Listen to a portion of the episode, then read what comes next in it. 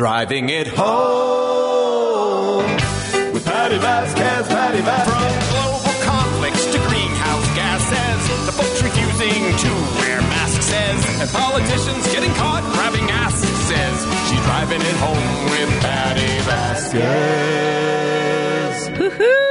Hello. What is on your mind today? It is Wednesday. I hope that you're happy, healthy, and safe wherever you are. And uh, I'm getting excited about this mayoral forum we're going to be hosting at Morningstar Auditorium next Thursday. That's Thursday, January 20, 26th. And of course, we are giving away a pair of tickets uh, throughout the week. Uh, so uh, stay tuned, and I'll figure out a way to give those away a little bit later in the show. And uh, and also feel free to give me a call and let me know what questions you want to ask our candidates. Uh, it is interesting. Um, I, I I would I would say I would encourage you if you want to share a question with us, uh, try to do one that is. I, I, think it was Mirna who said, you know, all these new programs.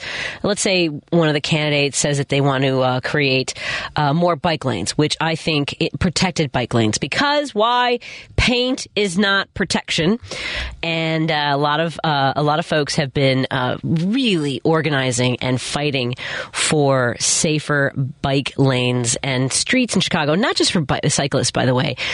Creating these kinds of spaces also makes it safer for pedestrians. Uh, I would go so far as to say there has to be some something done when it comes to renewing our driver's licenses or in maybe it's just with the, the you know the teenagers in uh, in driver's ed courses or whoever is taking their driving uh, education should learn more about pedestrian safety. You guys, I get it. I get that it's annoying when a pedestrian comes out between two parked cars or um, is walking in the street or a cyclist is riding down the middle of the road. I get that you have some place to be. I get that, you know, they're not following the law. You are driving a lethal weapon. And I get that sometimes pedestrians uh, can, and, and, cyclists can do things that put people in danger. They uh, surprise you and you swerve. I get it but please, um, you know, I saw this video yesterday. This woman was in the crosswalk, and yeah, the hand was, you know, the flashing hand, you know, it, it, the it's almost time to not cross this intersection, but she was well into the crosswalk, and a car hit her. I mean, she kind of was like it was a scrape, right? Uh, but not a, no acknowledgement, and a lot of people online saying, "Well, she shouldn't have been there. The hand was flashing. That means don't cross." Here's the thing: it still doesn't matter. Uh, I get that you know, let's say in a, in a, a court of uh, you know, an illegal battle. Sure. Are you? Is, it, is, it, is there going to be a determination possibly that it was pedestrian fault? Sure, maybe, but is it worth it to put someone's life at danger? Is is your need to be somewhere as fast as you possibly can in a in a in a one ton vehicle worth harming somebody? Where are our values? Um, I, again, I get that I've been annoyed by pedestrians crossing in the middle of the street, coming out between parked cars. It still makes my heart stop that I almost hit somebody. Um, and I and I would feel awful if I did, but there seem to be people who are like, "That's their fault. Shouldn't have been there." I get it. Just take a breath, um, and and maybe pedestrians, if they felt they were safer in other places, wouldn't be as haphazard. If if we were pedestrian based, and that's what we should be. I, I get that we are all car centric. I'm car brained. Uh, hey, I'm who am I to talk? I, I although today I did walk, but there are times when I have two blocks to go, and I'm like, I'm just to hop in the car and run late. I don't need to do that. I need to plan better. Uh, you know, I try to take public transportation as often as I can. Do I do it every single time that's feasible? No. Uh, and and look, CTA needs to be improved. We need to have safer cars. We need to have cleaner cars. We need to have uh, we need to have predictability when it comes to our cars uh, with our, our train cars and our and our bus schedules.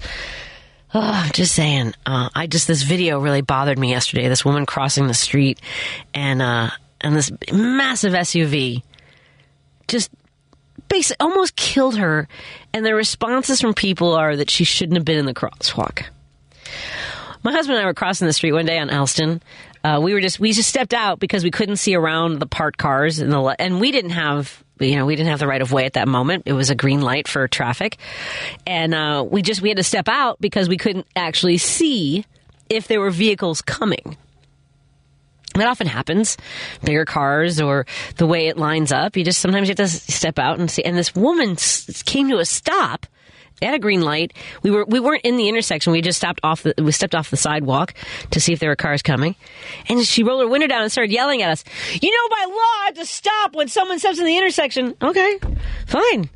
Uh, and we waved her on. We were like, "We're fine. We we we were just trying to see if you were coming. That's all. We were. Oh my god, it's just uh, it's, people. Let me. Uh, oh, John's got a question for what was the candidates. Hey, John, what's going to be one of your questions for the candidates when we have our mayoral forum on January 26th? Yes, Patty. Um, I heard that um, uh, Paul Vallas would allow the uh, Chicago Police Department to live outside the city. He Okay. changed the rules, and we had that in Hammond, where I live, uh, about 30 years ago, maybe 40 years ago. Gosh, I'm 60, so it's been a long time. But I could tell you, we used to have police living in our neighborhoods. They had the squad car out there, and they were part of the community. And when they changed that rule, and they changed it for all city workers, that means police, fire, teachers, everybody started moving out to the suburbs. And I'll tell you, our town has never been the same. And I remember Gery Chico, the last time um, there was a mayoral race, he had the same, um, you know, points that that was what he was going to do. And I brought that up to Dick Kay on, on several occasions. But that would be my question for the candidates. You know, which of you, and I know Vallas says he's for that, which of you would allow city workers to live outside the city? It makes your community safer when you have a police officer living on your block. Let me tell you. And don't let anybody kid you. That That is a fact. Well, I would say this. I would say we don't have it like so in Chicago. We have a consolidation for the most part. From from my own personal experience, we have a lot of cops that live on the edges of the city. Not that there aren't cops that live in the city farther in, in all the na- we don't have cops in all the neighborhoods that, that that you know that are uh, in the areas that they necessarily work. Uh, and and with that comes this sort of uh, you know uh, this energy of like so my neighborhood is known as a first responder neighborhood.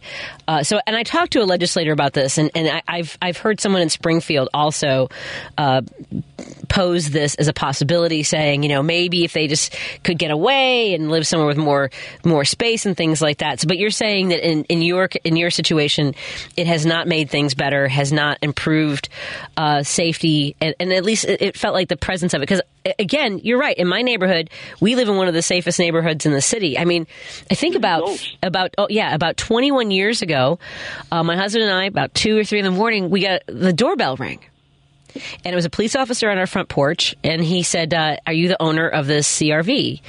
And uh, it turned out that our car had been broken into. What happened was they saw someone running across Milwaukee Avenue, uh, and they looked suspicious. They had a, a car radio. They you know, followed them and ended up breaking up a, uh, a ring of th- thieves who were breaking into cars. They had they went uh, they and they searched for the car that had been broken into. I mean, I've never, I, I've been in Chicago my entire life, right? They looked for the car. exactly. I mean, so because it was one of their neighbors, they were like, where did this come from? And it, was, it, it's just not this. It, usually when you have your car radio stolen, you, you file, maybe you file a police report, you get an insurance report. I, I had to go to court because I had to follow through, which is fine, you know, but, but I mean, like, that's because they live in the neighborhood. They want it to be safer. Right. Is that going to happen in Englewood? Is that going to happen in Roseland? I don't. I don't know. Uh, so for the communities where there's a consolidation, where there's a lot of police officers, yeah, they look out for each other, and uh, and you would hope for that to be true in all the communities, right? True, and I, I'll tell you, I live right next to Hegewisch, so I live on the Illinois-Indiana state line. I live right, right, I live right next to Hegewisch, and Hegewisch is uh, is one of those uh, Chicago communities, and it's full of police and fire uh, fighters. I I see them in our local stores in Indiana because it's cheaper to buy food over here, and uh, but I mean, Hegewisch is a nice community. I mean, you could, you know, uh, the houses are real nice, and it's just a nice community. But there's a cop on every other block. And so it does make a difference. I'm telling you, Hammond. Well, the fun, the worst thing that ticks me off is their Hammond police are allowed to drive their cars, our squad cars, to their residence, which is like way out in Schererville or out in Valpo, and so they're, they've got a Hammond police car and they're driving out to the suburbs. And I'm like, you know, this is ridiculous, you know. And, and, and ha- just having that car sitting in front of your house, believe me, or near your house, it, it may have an impact. It might stop something, you know. But anyway, just my two cents worth. You have a great day. Yeah, Patty. I, I will see if we can get that question into Paul Vallas, whether it's on the forum or when we interview him uh, prior uh, ahead of the election, because uh, it looks like he's got some strong polling numbers. I think he's resonating with a lot of folks. I'm surprised uh, at some of the folks that uh, that are drawn to him, uh, only because of some of the things that he has had to say about CT about uh, CTU, uh, some of the things that he, I mean, speaking at the Awake uh, Illinois event last spring. Um, and I know that a lot of people also like his experience and think that he has good economic policy. So I'd be curious to ask him about both your question and uh, other issues. So thank you for that. Thank you. Thank you, Patty. Good night. Appreciate it, John. Yeah, have a great one. Let's take a break here. When we come back, continue to take your phone call. 773-763-9278 is the number to call. Or text us and join the conversation at 773-763-9278. We want to thank our sponsors for the text screen. Camp Kupugani, a child summer of empowerment, challenge, and fun. Go to multiculturalcamp.com for more information. And we'll be interviewing the folks from Camp Kupugani uh, in a couple weeks. I'm excited about that as well. More when we come back on Driving It Home. Oh, and thanks to our sponsors, Minocqua Brewing Company. Of course, we talked to Kirk yesterday. His birthday's coming up on Groundhog's Day, so make sure you visit MinocquaBrewingCompany.com. If you uh, want to go up to Madison and celebrate with him, you got to volunteer for the Supreme Court race uh, because that is one of the most important races coming up this spring. And uh, you can also find out on my Facebook page, the Patty Vasquez Show page, where you can pick up a progressive brew or a choice seltzer. And uh, that's pinned right there at the top of our page, all the Chicagoland locations where his products are available. Want to thank our friends at Kids Above All. Go to kidsaboveall.org and find out how you can support kids who have survived trauma, who need your help to reach their potential. And uh, also want to, of course, thank our friend Warren Price from European and U.S. Car Service.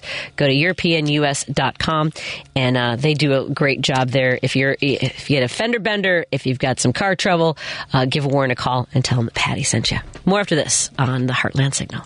This is Barry Moltz with the Small Business Radio Show. And like you, I've had a lot of businesses over the last 25 years. First, I went out of business. Then I got kicked out by my two partners. Then I sold my last business and I was able to pay back the bank the $1.3 million I owed them. And funny enough, my wife tells me I got her back just about the same time. Join me Saturday mornings at 9 a.m. right here on WCPT 820, where I show you how to get your small business unstuck, grow the company you've always wanted, and finally make the money that you deserve. WCPT 820, Chicago's progressive talk, where facts matter.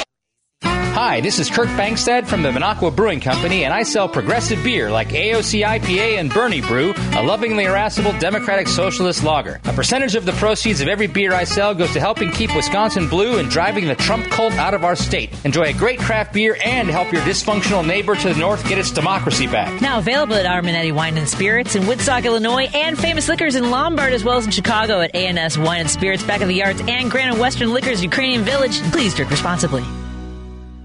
Hey, Lady B, I apologize. I was juggling. Uh, there were there were people who wanted to do different days. I was trying to put people into different time slots. Can you do me a favor and give uh, Dan Shafer from the recombobulation area a call? Um, he uh, he was like, "Are we still on for today?" I'm like, "Oh my god!" I just went long with that. Uh, I went long on a CTA thing, and then uh, yeah, I, I appreciate that question about uh, Paul Vallas and his proposal that we allow police officers and city workers. I, was it just? I wonder if it's just for police officers, first responders, or is it all city workers? Uh, because there is a requirement in order to be employed by the city of Chicago to live in the city of Chicago, and uh, I'm curious about that as well. So I went a little bit long and I lost track of time. So my apologies to Dan Shafer. And another question uh, as we as we get uh, Dan on the phone, we've got Andy says I have a, a question for the candidates. Are they going? How are they going to bring people back to using the CTA trains and buses? And uh, I think that's a great question because there are a lot of uh, stories about how the trains smell. There are people smoking on the train, the safety of the trains, the uh, timeliness, uh, the scheduling of the trains and buses. Uh, I, you guys, there's a, a, bus driver named Louis Fontani and Frontani. If I said his name, he's a he's a friend of mine, uh, and as you might know, I'm terrible with last names. I have a friend named Dan Z. I've called him Dan Z for over 30 years because I had to keep practicing his name and I could never get it right. Anyway, know whose name I get right is Dan Shafer's. Dan, I apologize for making you wait. How you doing today, Dan? Doing well, Patty. Thanks for having me on. How are you? I'm good. I was uh, I was going on and on about uh, our public. We have, a, of course, you were. You know, this is actually perfect. Um, you were asking uh, on Twitter about the uh, the mayoral race in Chicago, so uh, it's taking up a lot of uh, conversation here. Um, what was this? I think it was the story about Mayor Lightfoot sending teachers an email, or at least her campaign sending an email saying that, "Hey, encourage your students to volunteer for my campaign." Was that the story that caught your attention? That was, yeah. So I, I'm just in general kind of, you know, been paying attention to uh, to the Chicago mayoral elections just from, you know, from a couple hours north here in Milwaukee. But I, I you know, I can't really, I, I don't really have a great understanding of it, and uh, I, I just, I want to learn more because it seems like a wild race. Yeah. in general. I think that's a, a, good way to put it. I mean, the last several elections, look, for over 24 years, I think we had uh, Richard Daley Jr., right? Uh, before that, we had, uh, we had, we had Harold Washington, Jane Byrne, some of the bigger names. I know that somewhere in between we had interim mayors. Uh, before that, Bilandic, who lost because of a blizzard. There's so much to our history. And obviously, you know, the, um, a lot of tales behind Richard M. Daley, uh, Richard J. Daley, Richard Daley Sr. Uh, it's always uh, very dramatic in our races. This one has, I believe, 10 candidates um, with, with, an incumbent, right? We had a race with Rahm Emanuel when he was in office. Uh, he had terrible polling numbers. Chuy Garcia challenged him, forced him into a runoff. So for our mayoral race, it, you have to get a, a, 50 plus one. So you have to get a simple majority. And so. So it's kind of like the Georgia Senate race where you have to. Yes yeah. get the get the actual majority. Yeah. Exactly. Okay. And uh, the last election, uh, so Mayor Emanuel, for a variety of reasons, decided he would not seek reelection, which opened up the field. Uh, and I believe Lori Lightfoot uh, announced even before he said he was not going to seek reelection, she had already said she was going to be running for mayor. But once he announced, then the floodgates were open, and we had at one point I think we had like 16 or 17 candidates. It was down to about 11 or so. Uh, and I'll tell you this much: heading into the election the polling numbers for Lori Lightfoot were about 3% of the polling. Like she was only drawing about 3%. Uh, and with a field that big, with low voter turnout, with a very dramatic scene that happened with a uh, local elect- elected uh, representative, Robert Martwick, that drove her numbers up because he confronted her at a press conference. Uh, this big six foot guy with barrel chested, pointing in her face and yelling at her. You know, and she's about five feet tall. You know, gay black woman. Uh, it helped give her a boost, and um, and so we have Mayor Lightfoot, who is, to say the least, embattled um, for a variety of reasons, and, and also during a pandemic. So the the again going, going with embattled as the as the way to characterize it. Here? Yeah, I mean, uh, it, it, there there's her her approach um, is unique. I think in in uh, I mean, I don't know if you've seen some of the emails. Not just uh, you know the the front page of the Sun Times had a chalkboard when she sent out the, her campaign sent out this email says I will not email CTU and City of Chicago City of Chicago colleges. Well, she had an email that was similar to that in tone, where it was like very repetitive and kind of condescending, and uh, and and so uh, there's been some there's been some drama. I would say would be the best way to put it. Um, so there are a lot like so Congressman Chuy Garcia, Brandon Garcia, there, Brandon Johnson. There's a lot of folks who are getting uh, support, f- significant support from unions, whether it's CTU, SEIU, the labor unions are throwing in with other candidates. Uh, and and so there, I mean, there there is significant support and union support for Lori Lightfoot, but it, I think you're going to see a lot more drama as we get closer and closer to the election at the end of February. So you've got, uh, yeah, go ahead seems likely headed to a runoff then, I would imagine. Oh, 100%. With the, with the big field here, yeah. Yeah, I, I heard Santita Jackson talking to, I think it was Santita this morning saying, oh, so you think there's going to be a runoff? I mean, with nine candidates, uh, I think it's m- more than probable. It's, yeah. I would count on it. Got a fun couple months ahead here in Chicago, don't you? A uh, couple couple months. It's only five weeks, I think, is all we have left. Oh, that's right. Yeah. Yeah. It, it's it's kind of crazy. Uh, These things creep up on you. They do, don't they? And look, I mean, what happens in Chicago does affect Wisconsin, just like what happens in Wisconsin affects Chicago and Illinois in general. I mean, even I was just talking about public transportation. We have a metro line that goes to Kenosha. Uh, you know, I, I, we feel pretty tied, I think, in many ways to Wisconsin. Uh, and and look, people here who are doing well and, and feel comfortable enough to go spend their money in Wisconsin, it has an impact, don't you think? Absolutely, absolutely. I think you know. I think those of us in Milwaukee should be paying more attention to what's happening in Chicago as well. You know, it's it's you know part of our Great Lakes economy. Yeah, that, right. It's part of the Midwest economy. So much of it runs through Chicago. You know, and and what happens in Milwaukee, what happens in Chicago, you know, it all affects each other. It's all part of that same you know regional ecosystem that we're all in. So I think it's important that we uh, you know pay attention to what each other's doing. Exactly. And the other thing is, one of the uh, candidates in the 630 wanted to point something out to me, and I think I, I might not have been clear about this. Uh, I do know this. So, uh, in the city of Chicago, all city employees must live within the city limits police, fire, garbage, sanitation, everybody, ha- anyone em- employed by the city of Chicago. And one of the candidates, uh, Paul Vallas, and I, I, don't know if he's saying, uh, so my point to the 630, I don't know if he was saying just first responders or all city workers. Uh, he's, he's proposed proposing that they are not required, that they can live anywhere they want, which again could affect Wisconsin because, you know, there are folks from Chicago who maintain their permanent residency in Indiana or Wisconsin. So, again, another thing that could have an impact with uh, going across the state line. Yeah, very interesting. Very interesting. The, you know, the residency rule was something that we had uh, debate over here in Wisconsin too over the last few years. They uh, got rid of it uh, under Scott Walker. And how did that? Do you, so one of the callers from Indiana was saying in their community they they feel that not having the people who are invested in the community, in, in, particular police officers, that it has had an effect on the feeling of feeling, if not the actual numbers of safety. Have you has that been at all an issue in Wisconsin? It absolutely has. I mean, in since they got rid of the residency rule, you know, a number of years ago when when Scott Walker was governor uh, in Milwaukee, I think about especially for the police force. It, you know, it, various uh, you know various studies looking at various city departments and where people live, but I think about half of the uh, officers for the Milwaukee Police Department have moved out of the city proper uh, and into the suburbs since that rule took effect. And I believe that was 2016 or 2017 once uh, once that officially went into effect. Uh, so it, it's definitely had an impact. Absolutely. Yeah, and, and that's a concern. And I was I was also so in our city, uh, the first responders, f- for the most part, um, and maybe that's a, a, painting people with a broad with a, with a, broad brush.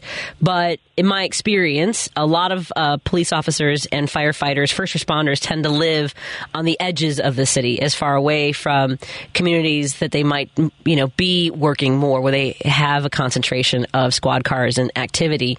So they tend to live, you know, closer to the the suburbs, the you know more quiet areas where there's a little bit, maybe a little more space, a little more, you know, our our neighborhood is one of the safest in the city of Chicago, and we have, I think, if I if I'm not mistaken, uh, last I heard is about 25 percent of first responders live in our police district.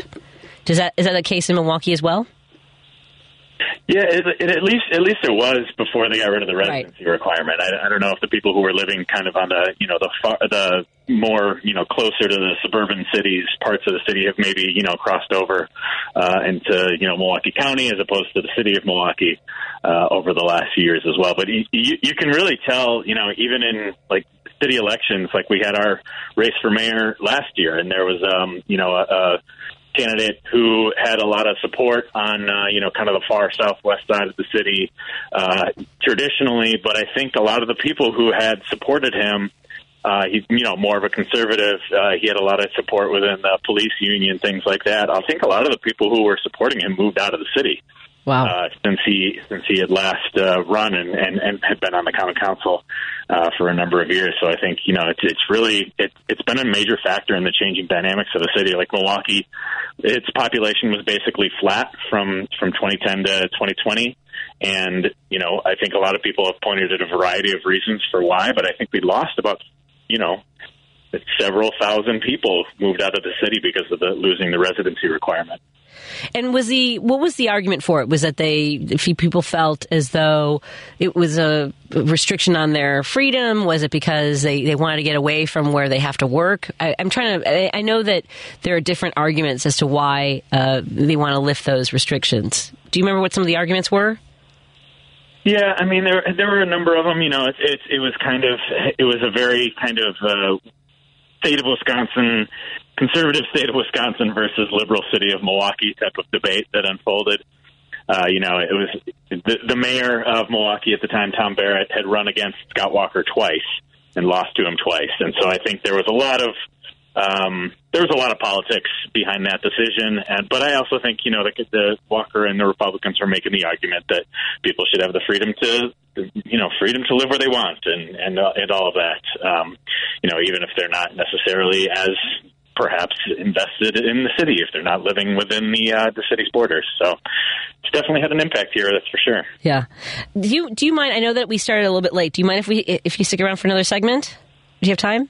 Sure. Oh, excellent! I appreciate Yes, it. I, I didn't mean I don't mean to take advantage of your time.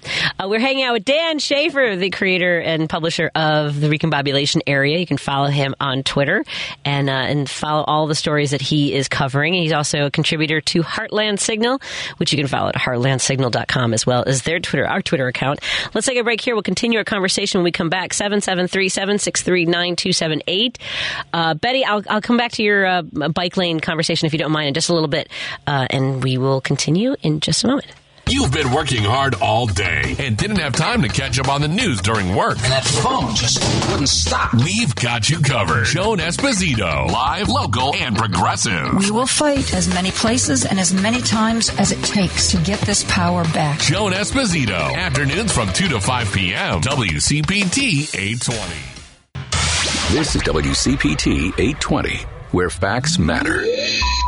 You're listening to Driving It Home with Patty Vasquez on WCPT 820.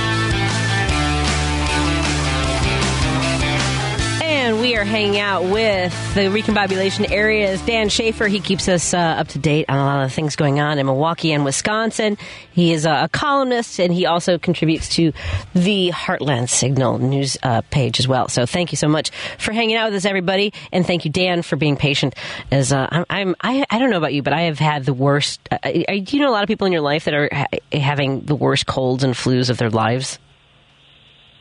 Oh, absolutely. It's been a ridiculous cold and flu season. I'm a parent of two young kids, Ugh. and they, uh, you know, they, they have been uh, petri dishes for various cold and flus coming into the house over the last few months. So we've actually been good for the last few weeks. It's uh, it's like the few months before that that we had just about everything in sight come through our house. So maybe it's moving down to Chicago now. I guess. Yeah, this has been this has been brutal, and uh, and this one just kind of came. It seems to hang on, and it's hard to like cough around people because I'm like I've been testing. I swear I don't have COVID, uh, but I mean like we all have to be diligent. We have to be careful, and uh, and is is Milwaukee one of those? I mean, it, it is. It's one of those things now where I feel like like I'm often the only person wearing a mask in certain situations. Do you guys have people that are still trying to wear the mask? Yeah, there's there's not too much mask wearing uh, happening anymore. You know, it's, it's there's there's some you know kind of indoor facilities and events and things like that where people wear you get some people wearing masks and things like that, but uh, not not seeing too much of it. I was at the Bucks game in Milwaukee last night, and that's you know eighteen thousand people in the arena and saw maybe five of them wearing a mask. So not much of it anymore. And how did they? How did your team do? How they won? Oh, Of excellent. course they won. I, I don't know. I don't. I, I again, I have never followed sports so lightly. In my, I mean, I used to be, I used to follow the Cubs and the Bears, and you know, uh, even the Bulls and the Blackhawks. I just, for some reason, I don't know. I, I've lost my zest. I, uh, I don't know. It's just not my. It's not my it, part for me. It's the Ricketts owning the Cubs. That was my team, uh, and that just kind of put a big damper on it for me. But that's that's just me. I mean, if they didn't have such a, Well, I've yeah, go ahead. Per, perhaps similarly, I, I'm much less excited about the Green Bay Packers uh, these days than, than perhaps I was in the past. Oh, I'm a little tired of the Aaron Rodgers yeah. uh, theatrics. I could I could do without that for a little while. I'm, I'm just going to focus on our our uh, championship contender Milwaukee Bucks. Yeah, it, it, it, it has an effect. It dampens my enthusiasm, and actually, it kind of kind of killed it. But that's me. That's that's just you know, that's my take. Okay, so my husband and I were were talking about this uh, the election turn the uh, voter turnout in Milwaukee, and I I was I was I felt like I was trying to quote you about uh, the fact that so who's excited about the fact that fewer Black and Hispanic voters turned out, and that like, they're just bloating, gloating about it. Yeah, so this is what was reported last week, and it's uh, you know it's become a pretty big story in Wisconsin over the past uh, past few days. but there was a Republican appointed official on the Wisconsin Elections Commission, uh, which is a bipartisan board. There's three Republicans and th- uh, three seats are appointed by Republicans, three seats appointed by Democrats. And one of those appointed by Republicans, uh, a guy named Bob Spindell, and he was one of the 10 fake electors uh, in the fake electors plot in 2020 to try to overthrow the election. Uh, that didn't stop the Republicans in the state legislature for reappointing him to another term after he did that. Uh, and so he got on that, that additional term. Uh, and after the most recent election, where the turnout in Milwaukee was down slightly, from the previous midterm in 2018. He sent an email to his uh, fellow Republicans boasting about how uh, how how they were, you know, uh, they was bragging about voter turnout being down, particularly in black and Hispanic neighborhoods. Uh, you don't often hear, you know, you you always hear the kind of coded language right. uh, that Republicans will use to uh, suppress votes in communities of color in Milwaukee, but rarely do you hear somebody come out and say it as explicitly as Mr. Bob Spindell uh, did last week. So since then, you know, we we wrote a uh, I published a piece at the Recombobulation area uh, from uh, Angela Lang, who runs a organization called Black Leaders Organizing for Communities here in Milwaukee.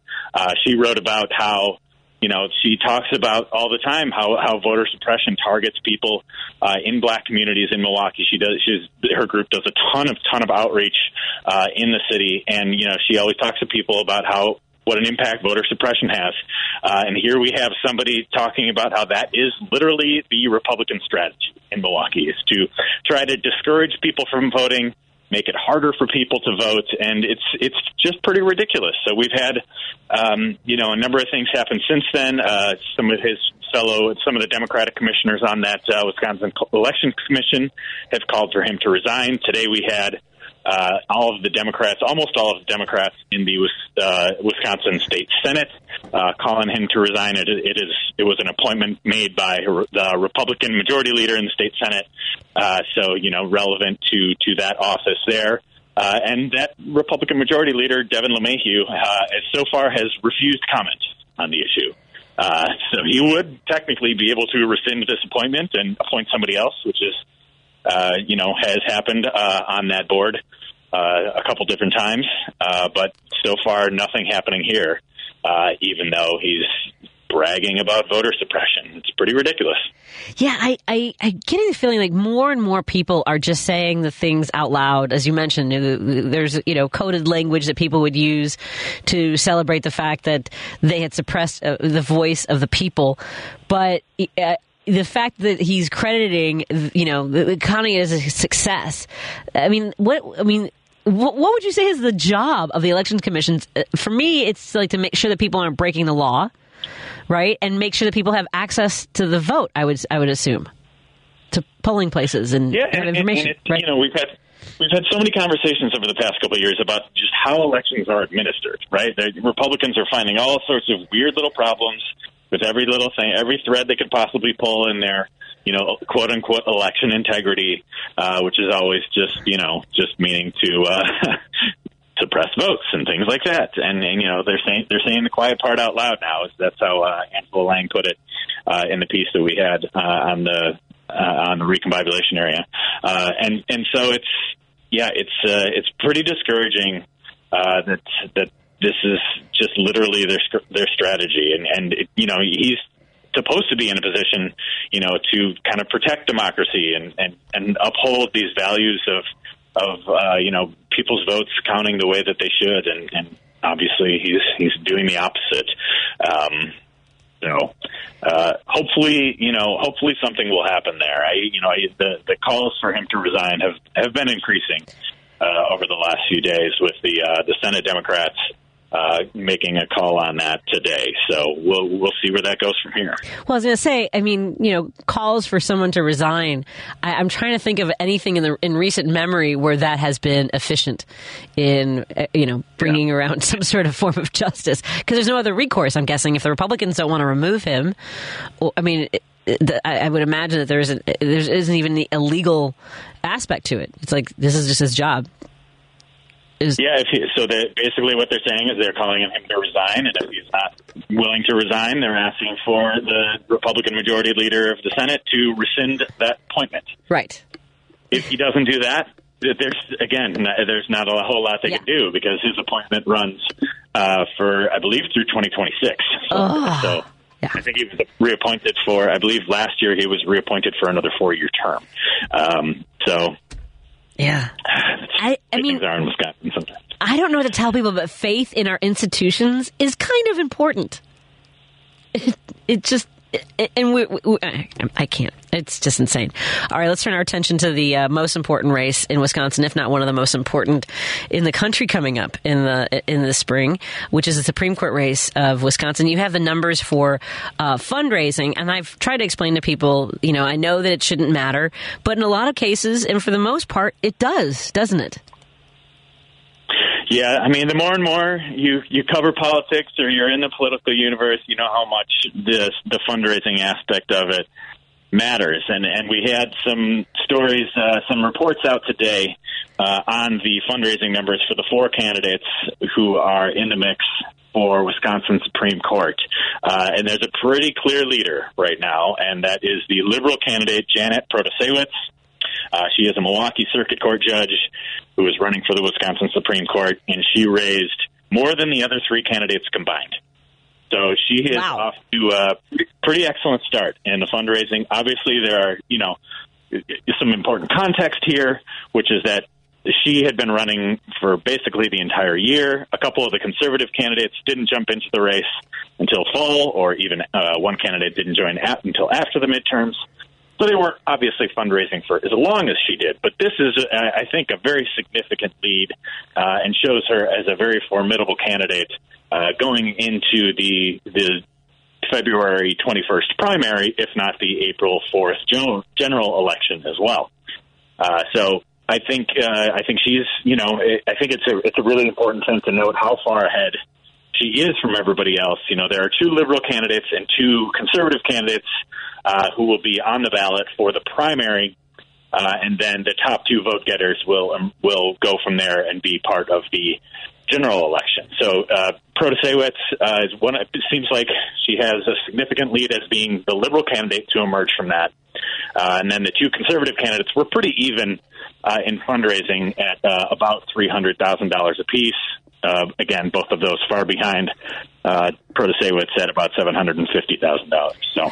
Well, and and for people who are like, well, you know, it shouldn't matter how much money somebody, you know, if someone's a good candidate, but at the end of the day, one, it's a way of getting your message out letting people know, one, that they can actually vote for a Supreme Court justice, which doesn't happen that often, either whether it's in Wisconsin or in Illinois. And it, it shows that somebody has can ask people to invest in what they're doing, basically. Uh, they, they've made a convincing story. Do you have any sense of whether that's a lot of big money donors or is it is she getting like you know sort of that grassroots five and ten dollars? I, I think it's a good mix. I think you know she is getting some big money donors. I think there are you know the the people who are paying attention that know how important this is. So you're getting you're getting some big money donor, donors on both sides of the aisle. But she, I think she's pretty, getting a pretty uh, pretty interesting mix. You know, not just the not just the like the one of the other candidates in the in the race, uh, Daniel Kelly, who's getting all kinds of money from the Uihleins. Oh, there you Uh, go. so exactly. that's uh, that is, that is a big part uh, of what's happen- happening on the conservative side of this race. Yeah, I, I'm of the feeling that there are people who uh, contribute because they believe in a candidate, and there are people who contribute because they want power. They want to consolidate power in some way. Uh, and and look, I mean that, that's that, that's part of why Citizens United is so scary. Is we can go on and on about that. Are there uh, other stories that you're following that we should know about? Yeah, um, you know, there's a number of things uh, that let's see, let's see uh, that uh, I've been taking a look at uh, here in in Wisconsin lately. The, the Spindell story that we talked about, the Wisconsin Elections Commission, and the uh, and the story about the um, state supreme court are the big ones. I'm I'm actually working on a story right now uh, that I'm doing in partnership with my friends at Milwaukee Record. They're more of an entertainment publication, but it's on a, a uh, uh, documentary short uh, that is currently available on Disney Plus, uh, and it is focusing on uh, a business called Eder Flag which is the largest manufacturer of flags and flagpoles in the country, and it's located right here in Milwaukee County. Uh, and most of the people working there are immigrants and refugees. Uh, so it is a very interesting documentary, and I got to uh, talk to the filmmakers, got to talk to a couple of the people who are who are in the film, uh, and it's a really, really phenomenal story being told there. And I and I encourage people to uh, to uh, check that one out if you have the opportunity. What's the name again, so people can can write that down? The the name of the film is The Flag Makers. The Flag Makers It is a documentary short. The runtime is about 35 minutes, uh, and it is on the short list for an Academy Award. And it is focusing on a business right here uh, in Milwaukee County. Uh, and it is, you know, the, this is a place that makes most of the flags that you'll see around the country. They make the flag that flies outside the Statue of Liberty. Um, you know, so Wild. uh, very, very interesting business and very interesting, I think, for a lot of people to understand that, you know, you have this incredibly diverse mix of people from all over the world who are sewing these flags and, and making these flagpoles and shipping them out to all, all places all over the country. Um, and, uh, you know, the, the film goes into there's somebody who works there who fled a hurricane in Puerto Rico and lived in a refugee camp in Tanzania and was a prisoner of war in Bosnia and he fled war in Iraq. All sorts of different people from all over the world who are who are making the you know symbol of our country, which is uh, you know as as as the filmmakers told me when I interviewed them the other day. They talked about when they went into this thinking about how the flag had been co-opted by uh, you know certain folks uh, in the on the conservative side of things over the past few years, and and so I think this the the documentary really shows it, you know, really nuanced, layered portrayal of you know people from Milwaukee and people from all over the world who who make these flags. Outstanding. Well, thank you for letting us know about the Flag Makers, and you said it's available on Disney Plus. Currently on Disney Plus. Yep, it's a National Geographic film, so I believe it's uh, airing on that channel as well. Oh, thank you for letting us know. That's why it's great to follow Dan Shafer on the recombobulation area. Stories like that, uh, everything Wisconsin, plus his enthusiasm for the Bucks and his hatred for the Raptors, uh, all things that you should be following on Dan Shafer's uh, Twitter page, and uh, and fi- and also su- subscribe to the recombobulation area. Uh, again, my apologies for running late today, but I look forward to talking to you next week if you're available. Absolutely. Outstanding. Have a great rest of your week, Dan. Thank you. You as well. Take take care. Thank you. Thank you. And when we come back, we'll take your call, Betty. I know you've been on hold for a while, so I appreciate it. More after this on WCPT 820. And coming up at 6, we're going to check in with our good friend Tim Walkoe. I need a good laugh, although it might make me cough, so we'll see what happens. More in a moment on the Heartland Signal. You're listening to WCPT 820 because facts matter. Vasquez is taking your calls now at 773-763-9278. Driving it home with Patti Vasquez now on WCPT 820. And we are grateful that Betty has hung in there. Betty, what's on your mind today, Betty? Hello. Hey. Okay, so dedicated bike lanes. Is that? I mean, does do we have a better plan than what the city's already tried? I mean, there are places where it's worked better around the world. Uh, there are cities that have been able to. I mean, look, Mexico has uh, been able to uh, create protected bike lanes and significant amounts of them. Places like Copenhagen. Uh, I know that England has done better about it. I mean, there are ways to do it. And is it is it easy? I mean, we are willing to spend ten years. 10 years and a ton of money on the Byrne interchange, right? Uh, I, I think that we can invest in pedestrians and our communities as well. Yeah.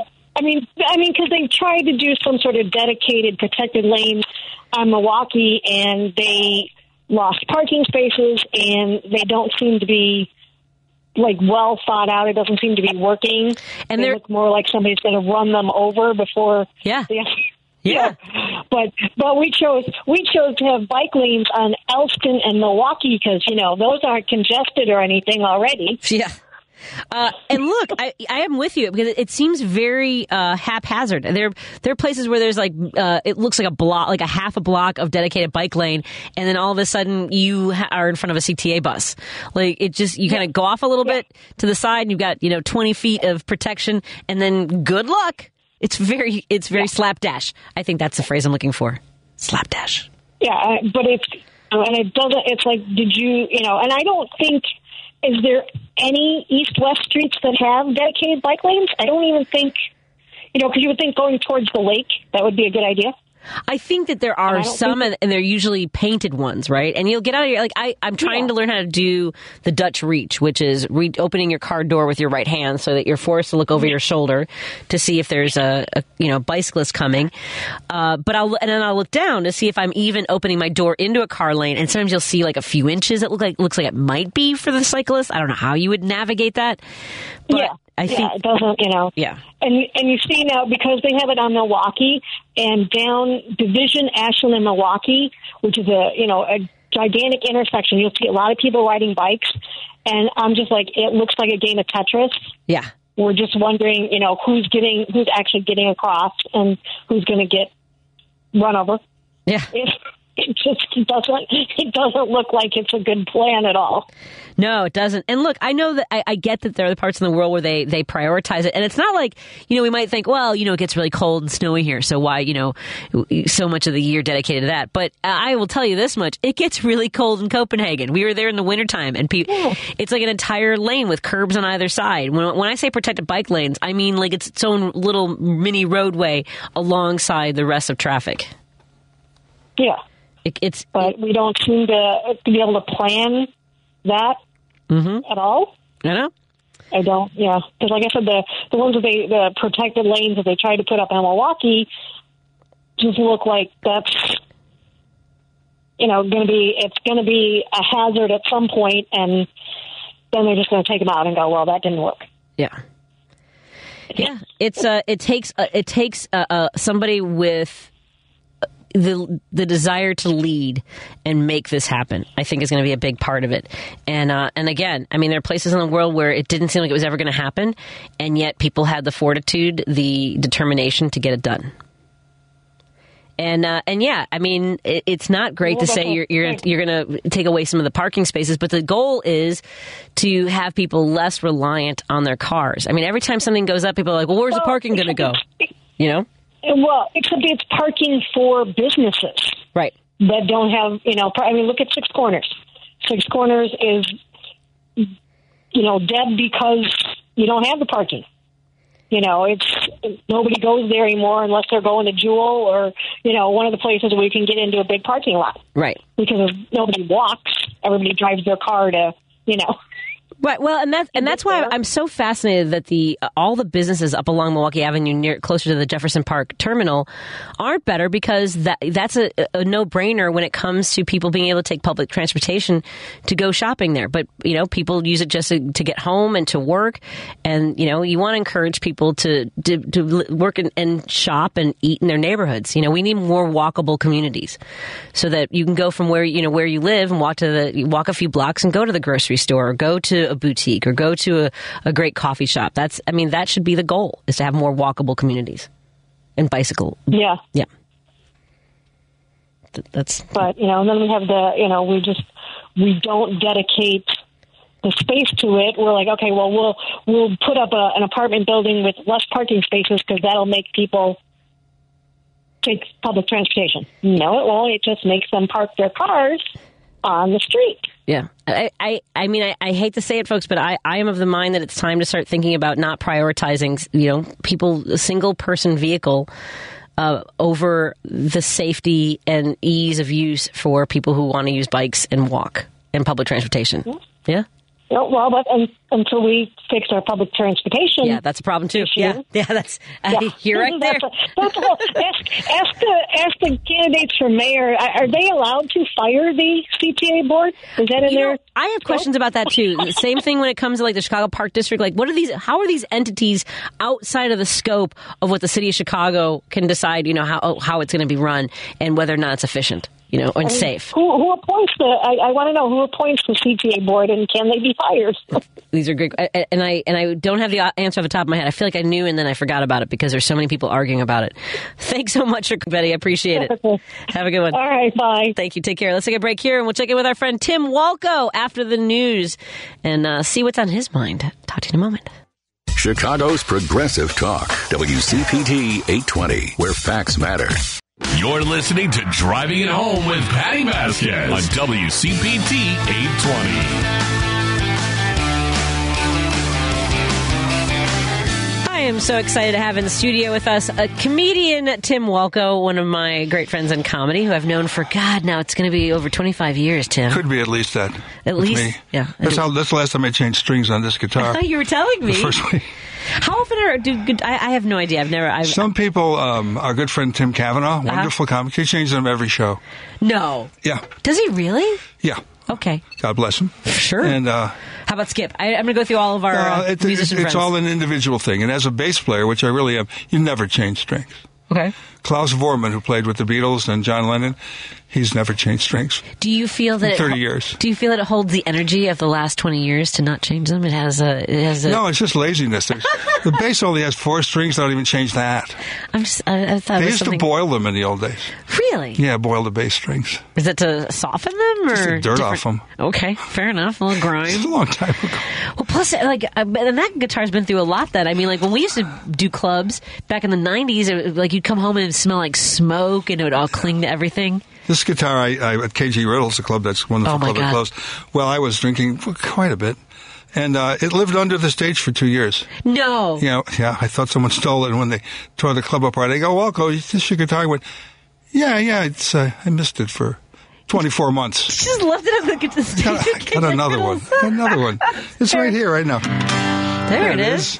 There it is. When you were in bands, like in the '60s. Yeah, seventies, yeah, sixties to eighties. I didn't do comedy till I was like 110. Until 1983. Wow. I played professionally since I was 17. So I can't even imagine what comedy was like in the '80s when it was really taking off. it, I got here right in time. I was in L.A. in a group, a comedy group, but I worked from a group to a duo to holding the, the guitar to not using the guitar. Mm-hmm. My transition, but I still use it at the end of the shows. I like to play, and I love the music. I miss it, and I, I quit music because I was pretty good, but two of the guys in my band, the Eddie Boy Band, were so good. They both written number one songs. Oh, okay. So see you later. I should have been nicer to them. I should have been nicer. That, I, I have that feeling sometimes. I had no regrets, Tim. That's what we have to live with. You got to go to tomorrow. Yeah. No, I, I you know, and I realized that they were on a high level of playing, and I was good. Good Yeah. as good as uh, you have a paper route at Right. that point when they had newspapers. Now we just throw computers at the houses. The kids that had paper routes. yeah, really. Here's your digital web page. look up it through your window. Oh my God! Oh, you know, what? Lord. with uh, a comedian, uh, Paul Farahvar and I've been talking about this. Uh, the you know, uh, the idea that comedy is now driven by TikTok views. News is driven by TikTok. That's even more frightening. It's all frightening, but almost all the comics are they're all doing crowd work. I've Oh, even no, seen, I've even seen specials where they're like, Oh, I have too. I have what, too. What, what I mean, n- did anyone ever? I I saw this recently. Hey, remember that great car, uh, crowd work that George Carlin used to do? No, He didn't do any. No. Certain guys have the gift for that. Right. Um, sure, but it's not. not everybody. And no one, not everybody wants wants to do it. I feel like they're trying to challenge us. Well, it's not. It's, as I always say, when, when when did you come to rehearsal? You weren't invited to rehearsal. This is my show. Yeah. And people, you know, you can do a couple things, but it's basically for people that don't write. or if you have a real talent. Yes, like Pat McGann. Pat has a- McGann has that talent. Jimmy Brogan has that talent. Yeah. A lot of us have a little bit of that talent, but we'd rather work on our craft. yeah. But um, yeah, it's uh, it's it's a it's a cluster thing. Yes, a cluster thing. Right now. I I, uh, I was doing a, an event uh, and someone this guy was being really loud, right? And and in in the fact that I was trying to get him to quiet down, he was like offended by that. And I was like, dude. Oh yeah, he paid uh, seven thousand seven cents to get in. But, but can you imagine if Shut up. everybody thought that they were the ones? Like it would be chaos. It's the old joke. I don't go down to the corner and yell at your mother.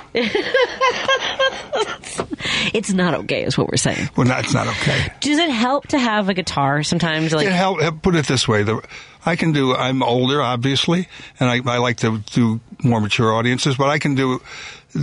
I can do any crowd because of my what I do. I work fast. I'm still funny no matter what age I am. I think. right? Yeah, absolutely. But the guitar, the worse the, the worse the set. I mean, the tougher the set, the earlier the guitar comes out. That's what I was thinking. If you see it at the beginning, there are these loud mouths and heckling. I just turn it up. Yeah. That's the beauty of an electric guitar. And that's like like New Year's Eve is one of the hardest Amateur nights. night. Oh my god! And I remember I was working with uh, Taylor Mason years ago at, at St. Charles. I'm like, yeah, this is what people should see: is a puppet or a musician, and like they they're not going to focus on on content. You know what I mean? No, on, of course on, not. on talking. It's it's amateur night. I did Yeah. a great show for Nick Gazer down at the Bridges uh, Club in uh, Griffith, Indiana. The two one niners that are in the audience, and they had a wonderful crowd. That's a great They were a little older, and they were they loved Nick, and they loved the show. It was fantastic. Yeah. Other other New Year's, it's just please, when do we get this over with? Yeah, I, I was okay. I don't know if I should say this out loud. I had a I had a wonderful evening at the Kenosha Comedy Club in uh, you know the Wyndham, right? Good for you. Thank you. And the but okay, I'm trying to remember this comic's name. Uh, he goes, uh, he, I can't do any of this on the air because uh, the owner had told him to keep it kind of PG 13. And I'll tell you this off the air. Uh, but he, he started into this joke about his wife orally gratifying him and that she couldn't. Mm-hmm. Speaking loudly. Because he wasn't, because he was so small, she had to do it a different way. And I was like, I just started walking away just laughing. He opened with that? He was gonna, that was what he wanted to use. He's, he was running it past the comedy club owner as like, is this too dirty? And I just started cackling because it was so off color. And like, you know, sometimes you work with comics, you're like, really? Is this, is this? I had a, a friend, a guy who worked with a young comic in Cleveland. He's a really good guy, good looking kid. He's got nice material. He sent me, Dave, is this good to send out? And the first five minutes he's talking about uh, sexual abuse by priests. Oh, That's yeah. a good opener. Big Yeah, opener. Break, you know, that's good. That's good. How about put that in, your, in the back of your pocket? Right. You know, it's a rectory. Anyway, So you know we are on during uh, the uh, rush hour. Are we? It's uh, kind of. Um, unfortunately, I'm not actually doing the traffic updates anymore. But you have uh, for folks who are sitting in traffic, you have a little something for them. Yes, I do. It's uh, when you get in and you're doing the traffic. Uh, a friend of mine wrote this actually. Dow Thomas, a great comic, who is uh, somewhere in the universe, uh, tremendous comic out of Dayton, and it's about driving. So it's uh, you know maybe the song "When the Moon Hits Your Eye Like a Big Pizza Pie." That's amore. No, it's not. You've got cheese and sticky things on your face. So he wrote it for. Uh, uh, so he wrote a different version for people that uh, that drive poorly. When the guy with no brain cuts you off in your lane, that's a moron.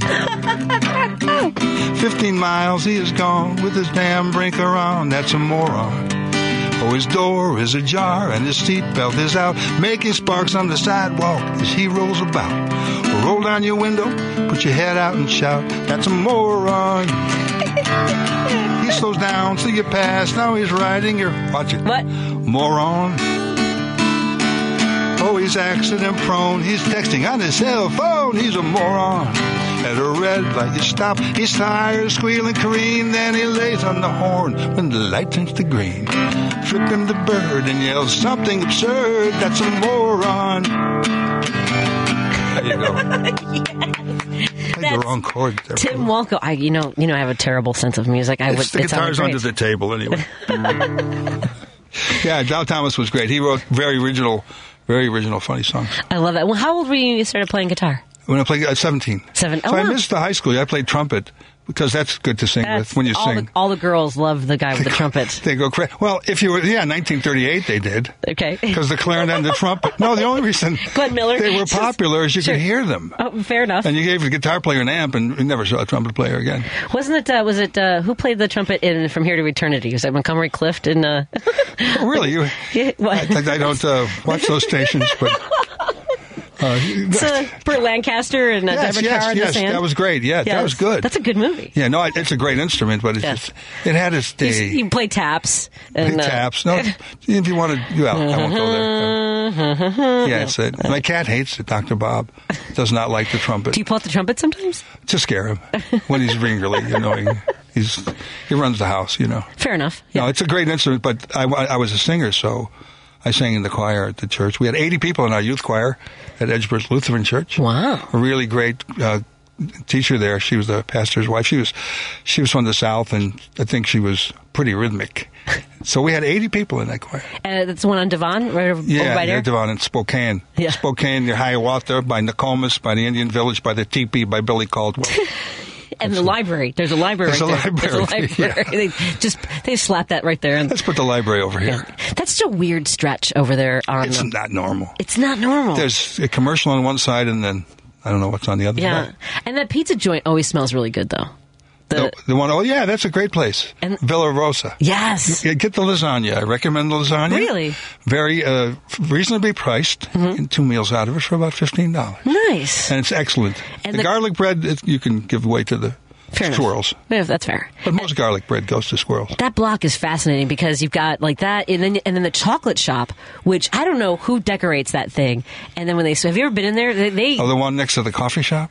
Uh, or the one on uh, Devon? what used to be the, the 31 flavors. It's on Oh, no. Devon. It, it's always got like really. Oh, Tim, we got to go there sometime. It's psychedelic in there. Like the, oh, the, the, the, the, The ice cream shop. Yeah, it's a friend of mine. Yeah, oh my god, that's Ron, crazy. I've known Ron for years. Ron does. He puts statues up. He dresses it up with costumes. He's Yeah. He's uh, wild Yeah. man. Yeah, it's a wild Uh, place. Some people walk out. It's I think it's called the Chocolate Shop, isn't yeah, it? it's fantastic. It's one of the best ice cream shops in the city. He's been there for years. He's an old friend from back in the day when we'd go home and go, "Where are we? What city are we in?" and uh, if you notice, he has really hip people working there. Yeah, if you go in there and you're just looking at the flavors, they'll come out with all like they'll have like a whole fan of little those little spoons. I know, with- I know. And they hand out all the taste It's a it. great place. They come out with trays of water, you you know, because you get thirsty with some ice cream, and also- the very strange decorations. I love all- it. He does it for the season. Yeah, and some of that is really political. Very political. He's very political. Yeah, It's amazing. In He's one of us. It's one of my favorite joints on the Northwest Side. We're hanging out with comedian Tim Walkoe This weekend, he's going to be at the Raue Center Friday night. Friday night in Crystal Lake uh, at Lucy. Is it Lucy's Cafe? Lucy's, yeah, comedy cabaret cafe. Uh, excellent. It's great. They take the theater and they put the, the show on the stage and make a cabaret out of the large stage. It's a wonderful place. Yeah, it's very cool. The Raue Center. That he will be at the Raue Center for Lucy's Cafe this Friday night. What time's the show? Eight thirty. At eight thirty. Central. It's amazing. It's going to be a great show. Central. You never know. They may be coming from somewhere in Indiana. I don't know why they're in a different time zone, but the, not even the whole state, just part of it. Two one nines with us. That's right. They're with us. And they, they might not want to admit to it, but they are. They are. More after this on WCPT 820. More music from Tim and comedy and conversation as well on the Heartland Signal. Because facts matter. You're listening to WCPT 820. You're listening to Driving It Home with Patti Vasquez on WCPT 820. And we are driving it home with comedian Tim Walkoe. Uh, someone from the 847, by the way, one of our friends of the show says, uh, You should see if Tim will let you use that jingle he's saying, especially on Fridays when it's the end of the week and people are stressed after work. Uh, makes you laugh. It might even cut down on some of the road rage your traffic. I'll zone. tape it with the right chords and For- give you a copy. Food for thought. Very fun. Well, thank you very much. Thank you. Excellent. Uh, so you and I, it's funny, you know, I didn't, I, I, I didn't talk politics with very many comics for most of my career until don't. I, would say until Trump, probably. Um, yeah, I Fred, got into it earlier than that. yeah, Fred Klett and I, I love Fred. Yeah, he's a but great guy. Yeah, great, Great guy. comic. But we got into an ar- oh, I will say this: he, when I called him when I was running for office, as you know, you got one of those phone calls from me because you call everyone you know when you're running for office and ask them for money. Of course. And Fred gave me gave me money Yeah, because he man. believed in me. But we used to get in a lot of arguments. I About, would think about so. Clinton. Yeah. Um, but I didn't like you and I never talked about politics. And then one day you and I were on the road, like some gig in the suburbs, and uh, and and you just you'd had it with with Trump, with everything that was going. I was had like- it with- was I had like- it with I was like- Nixon. I was like, Tim's one of the good ones. I was so I was excited. at I was in the in 1968. I was I marched with uh, Dick Gregory and uh, Allen Ginsberg. Wow. The night of the riots, and that unfortunately was maybe fortunately for me. I had to go to the hospital. My father passed away that. Night. Oh my god! It was a tough night, and Yeah. uh, so I might have. But I'm not going to start a fight with the cops. I know half of them. Sure. So it was there was, there was a lot of operatives from the CIA involved in that. Well, I, have I ever told you about my dad's story? My dad was a cab driver. Yeah. And my dad was a Republican, and uh, and he, uh, I hate this story, but I'm going to tell it because it's just so. My dad would pick up Democrats from the hotels, and then uh, he wouldn't take them all the way to the convention center. He would drop them off in the middle of the protesting crowds. Well, he had a sense of humor. He had a good sense of He humor. said, "No, get out here, get out, get out of the car. You're done. You're done. Get out." Oh my god! And it, that when he went to go renew his license, his driver's, uh, his, his cabbie license, his livery license, uh, the woman pulled out a file going back to the '60s with complaints going back that far. Good for him. And she said, "Is there a lawyer or a police officer or a judge that you don't know or are related to that has gotten you out of all of this?" Yeah. Well, that's the way it was. Chicago. Hey, that's Yeah, the way it was. That's the way it was. But here's the thing: he, uh, my dad was, uh, he was authentic and he was true to who he was. Uh, unlike, I, do you get the feeling that Republicans just say whatever it takes to be in power? And now we're well, seeing. now the- they've changed. They've changed. That was the party. My father was a Republican. My father was president of a steel company. Okay. Um, but he was just a business Republican. Never did I hear a slur, a, slur, a racial slur, ever in our family. Ever. Ever. And uh, that's the way we grew up. Right. But no, he, he didn't even like Roosevelt, man. But he wouldn't, you know. I remember one day we were arguing about it. He goes, You're a gosh darn socialist. And he, it was like, there used to be socialists running for Congress here, you know, and Right. the presidency. Debs, come on. He didn't, he was what he was. He was a great guy. And, um, classy. They were classy. It wasn't for the Republicans, the civil rights law would never have passed. and that's what they cling to without acknowledging that it's changed. Oh, it's they- frightening. Yeah. Did you see what DeSantis did today? What did What did he do today? He wants black all all black studies not taught in the state of Florida. oh, DeSantis does it really? Yeah, he, he's it's a, for the anti-gay law. Oh, so what a horrible little fascist! Always remember one thing: he wears a really cheap wig and he puts on makeup every day. And why he doesn't like drag shows when he dresses up as a drag queen on a daily basis with those boots, I have no idea, Patti. I have no idea. And I know that you uh, told me that you wanted to talk a little bit. Uh, uh, we'll talk about George Santos after the the break, but it. it there's no bottom to what Republicans seem. Not this party. It's not the Republican Party of of any time, of any time.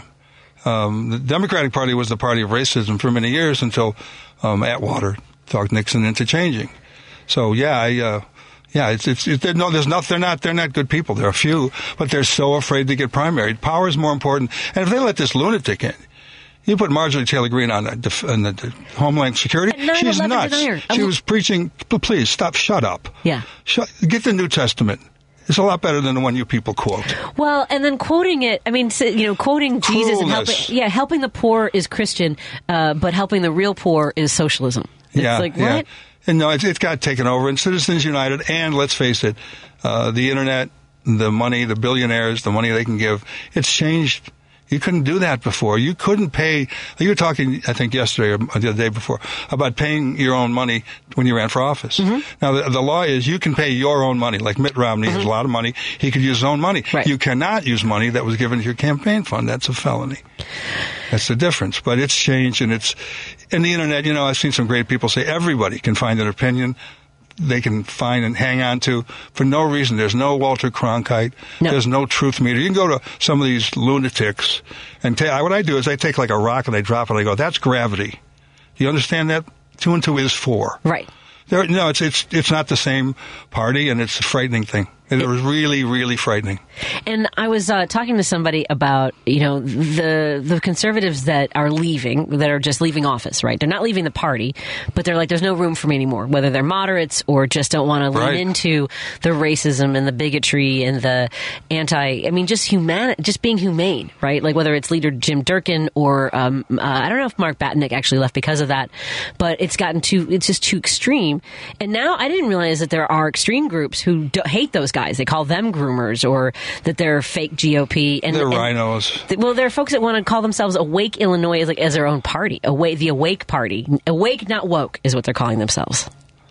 Wow. Yeah. Awake is what we should have for them. Because they're not going to be, they're going to get slaughtered. Demographics are changing no matter how much you cheat. Well, but that's the thing is that like we think that right, and then you see the videos. There's this video. There's a TikTok video, and you and I were talking about how TikTok is really having too much control over things. But there's this. We wonder how a six year old ends up with a gun in school and shooting his teacher, and you see these people teaching their their toddlers and their kids how to fire a gun. It's frightening. It's every every argument. And I grew up in Chicago, went to Chicago public schools, and I did a lot. You know, worked in nightclubs, been in a few altercations, and uh, nobody ever used a gun. A push becomes a shove, a shove becomes a punch, a punch becomes a hit. That's one thing. Becomes a knife. But when every idiot, not trained idiot, has a gun, it's absolutely frightening. And if you need an assault weapon, there's something really wrong with you. Yeah. Because it's it's only to kill other Americans. Think about that. It is not to kill anyone else. They're waiting for us. Yeah. My friend became a private detective. He was with Jonathan Richman, the Modern Lovers. That was a change. And he became a private detective, but he did four weeks of study, gun study at the LAPD. Oh, really? And you learn how to, you know, you learn how to responsibly have a weapon. I have no problem with that. And But- you and you live around a lot. You and I both live a lot around a lot of first responders. We were talking about this Yeah. earlier. I don't know if you'd heard us talking about I how did. Paul Vallas wants to re- remove the restriction for uh, residency. That'd be the worst thing he could do. I lived in Los Angeles, and they had that there. And I was saying, don't the police officers and firemen live? No. They'd come in from like Calabasas or way out in Sylmar, hillbilly land, from the Manson trial, and come in, and not the trial, the indictment, and come uh, and just come beat people up and go back from one to another area where there are no people of color. And it's not right. You should live there so you have a vested stake in it. So they live close to the edge. I have no problem with that. I have no problem with that. Also, they may want to get away from where they were all day. But you don't have to leave a city. There's a one listener from the 708 says uh, their concern is that they're I'm a, I'm a spouse of a city employee. The ret- requirement we live in the city has limited my options in some ways for employment. I understand the reasons for the rule, but it is definitely an annoyance at times. I'm sure see- it can be for Yeah, that. Yeah. But when you have a thing when you're dealing with crime or firefighting, or you know, I think should, you should live in the city. Yeah. You should have a vested stake in the city you live in. You know, they don't. I mean, they do. A lot of them do, but many don't. Many in Los Angeles, they come from from Santa Ber- San Bernardino. They'll come in to beat people up and leave. I know that. I was there. A lot of helicopters flying over here. You never need the helicopter over the house. We rarely get that. Yeah, it is weird in California. I, I I never wanted to stay there. You lived in California for I a while. I lived there. Yeah, I moved out. I lived there for in the seventies, and then in the uh, late seventies, and then uh, I got out of music into comedy. So I came back here, and comedy took off. So I had so much work here. I Yeah. didn't want to go. back. I didn't want to go back until I was ready to go back, and then I ended up on radio for a few years, and I I made a. I got fifty thousand to leave. Let's not even talk about the story. Okay, sure enough. Best job I ever had. Nice. Good contract. Sell foods. See, and that You know- that's the thing is that I uh, is is is that a description of the caller or is that what they want to say? I was gonna say. What is it? Listen, let me tell you Patti has a cold, ladies yeah, and gentlemen. I'm I'm fine, and, and uh, Tim's uh, taking my breath away. Ah. We are hanging out with Tim Walkoe. He'll be at the Raue Center this Friday at, at Lu- is it Lucy's or Lulu's? Lucy's. Lu- Lucy's Cafe at the Raue Center uh, this Friday night. Uh, you can go check him out. What, do you know who we are with? I'm not sure. I think Tim Banker's going to be there. Oh yeah, Tim So- Baker. we love Tim Banker. I, I I don't remember the other person. That sounds right. Uh, so Tim Walkoe is headlining this Friday night at Lucy's Cafe at the Raue Center. It's on stage. They they make a It's really wonderful. lovely, really lovely performance space for comedy. Uh, go check them out. We'll be back right back after this on WCPT 820 Heartland Signal. We are driving it home till seven. WCPT 820, Chicago's progressive talk, where facts matter. Hi, this is Kirk Bangstad from the Minocqua Brewing Company, and I sell Choice Hard Seltzer, an all natural grapefruit flavored booze that you can enjoy for only 100 calories a can. A percentage of the proceeds of every can of Choice Hard Seltzer you buy goes to reproductive rights organizations in the Chicagoland area. Enjoy a light, refreshing hard seltzer this summer and support reproductive freedom at the same time. Now available at Dino's Cardinal Liquors in Gurnee, Illinois, and Sugar Beet Food Co-op in Oak Park, as well as in Chicago at Jarvis Square Tavern, Rogers Park, and Garfield's Beverage Express, Wicker Park. Please drink responsibly. You're listening to Driving It Home with Patti Vasquez on WCPT 820. And joining me in studio is comedian, musician, songwriter, writer Tim Walkoe, one of my great friends on Citizen, comedy. citizen. Citizen. Uh, we've been. uh, This George Santos story never ends. I mean, never ends. It never ends. He's on The committee, he's on committees now. Yeah, he shouldn't be on the homecoming committee. he shouldn't be on any committee. no, not small business, science and technology committees. Oh my God. Oh man! Yeah. Did you see? I saw a thing where this guy lived with him for three months. He lived with him. They lived in New York, and he was broke all the time. Was selling his phone constantly for money to eat, and then all of a sudden he had a million dollars. Yeah. And this is the guy whose scarf he stole and wore on a January fifth. Um, you know, I won't say riot, but precursor to the riot. And he's got it on. The guy goes, "That's my scarf." Yeah. Five hundred sixty-three dollars scarf. Jeez. That's a living in New York is tough. Why would you buy a? a yeah. But he took it. He just took it. He wore it on took it. TV. I don't care. Yeah. This is a. Oh, yeah. what a horrible man. Stop this. He never knew his name as George Santos. Yeah. It was always um, Tony Volander. Something like that. It keeps popping up. There's different videos and Zoom meetings and all kinds of stuff where he's like some other name. It's amazing. It's truly amazing. It's just crazy. And then like, and then the the, the fake checks in Brazil. yeah, and, yeah, that's. and the GoFundMe, all these different things. So you have you have written a ditty Well, I, about him. I worked the song. I, it's it's a work in progress. Okay. So it's a Bob Dylan, the great song, Mr. Tambourine Man. okay. So when you try and parody Dylan, good luck with your rhyming schemes. Fair. So the Byrds did Mr. Tambourine Man. So I I, uh, I did kind of a similar to thing, a similar thing. So it's supposed to be 12, 12 string guitar. So do do do do do do do do do do do do do do do do do do do. I said, hey, Mr. Scamborine Man, tell some lies for me. You're so creepy and there is no one believing you. Hey, little Georgie Santos, no, that's not your name. to the jingle jangle jail cell, we'll be following you. well, take us on a trip upon your horrible lying ship. Oh, our senses have been stripped, and our minds can't seem to grip all the BS garbage that comes out of your pie hole. Thank you. You never worked at Goldman Sachs or had a charity for pets. You ripped off homeless vets. Did you play shortstop for the Mets? you little rodent.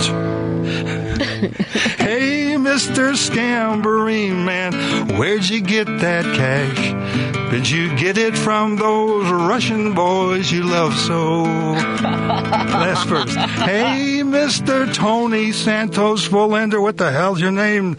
Don't put up a fight. You've got no more checks to kite, and soon we will indict.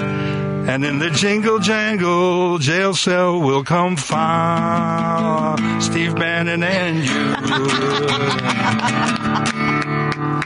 it's almost done. Yeah.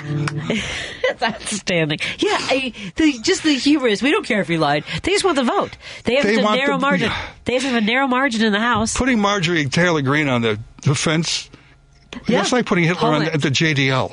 Oh my God. Sorry. Yeah. And by the way, you're not Jewish. You are too dumb to be Jewish, George, whatever your name is. Oh Stop my it. God, that whole Please thing. stop Yes, it. yeah. Please Jewish-ish. Ish. Really? Oh my God. I'm like, uh, I don't know what I am. Yeah. I'm Dutchish. I'm Dutchish. I'm a Dutchish. You know who I'm, you know, I'm madly in love with is the uh, traffic girl here, traffic lady in Oh. the morning. What's her name? I don't know. Wojciechowski. Oh, she does well. Jennifer, I, I can't. think- I, she has an interesting way of punctuating her name. Fabulous. Yes. I tune in just Which for her. Yeah, my husband has to text me that because I we, we do it every morning too. She's fabulous. I think that's she's so she's Very very very, good. Yes, very good. Yes. I'm a fan. I'm a fan of weather people now. It's not good. Apparently, someone was upset that uh, some of the other folks at the station don't always say my name correctly.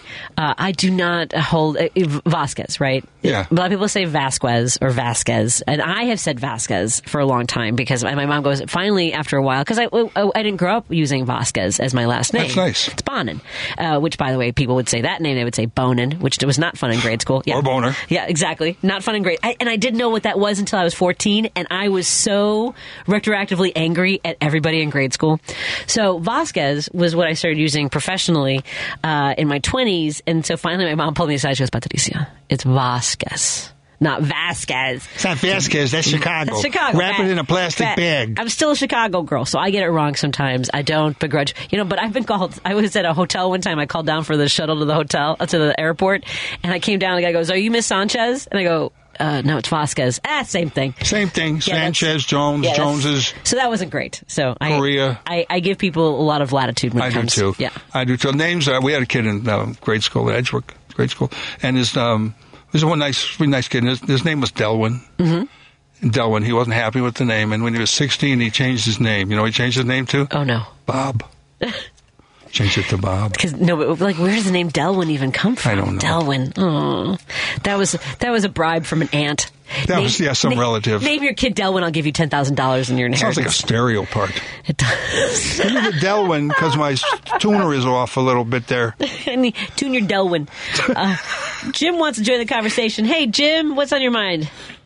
How are you? Uh, what's that guy's name? The, the pastor from New York. I can't think of his name. George Santos. T- George, what's his name? George, his real name is Tony. Tony V- oh, Anthony Verla- Volander, but he uses. The, yeah, the yeah, the anti-crow society should get after him. That's what should get after him. Anybody can steal three grand from a dog. Yeah, he stole it from a homeless vet. Stole the three thousand dollars. You can't get any lower than that. No, not impossible.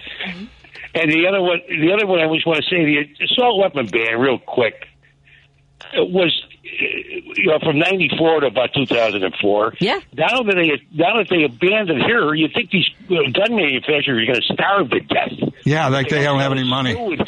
It's all about the bread. No, they, yeah, they can't sell these. Uh, you know, I think they're fifty-two grand a piece. Really? Rittenhouse, they threw Rittenhouse out of Vegas. He was going to go to Yeah, I Vegas. saw that.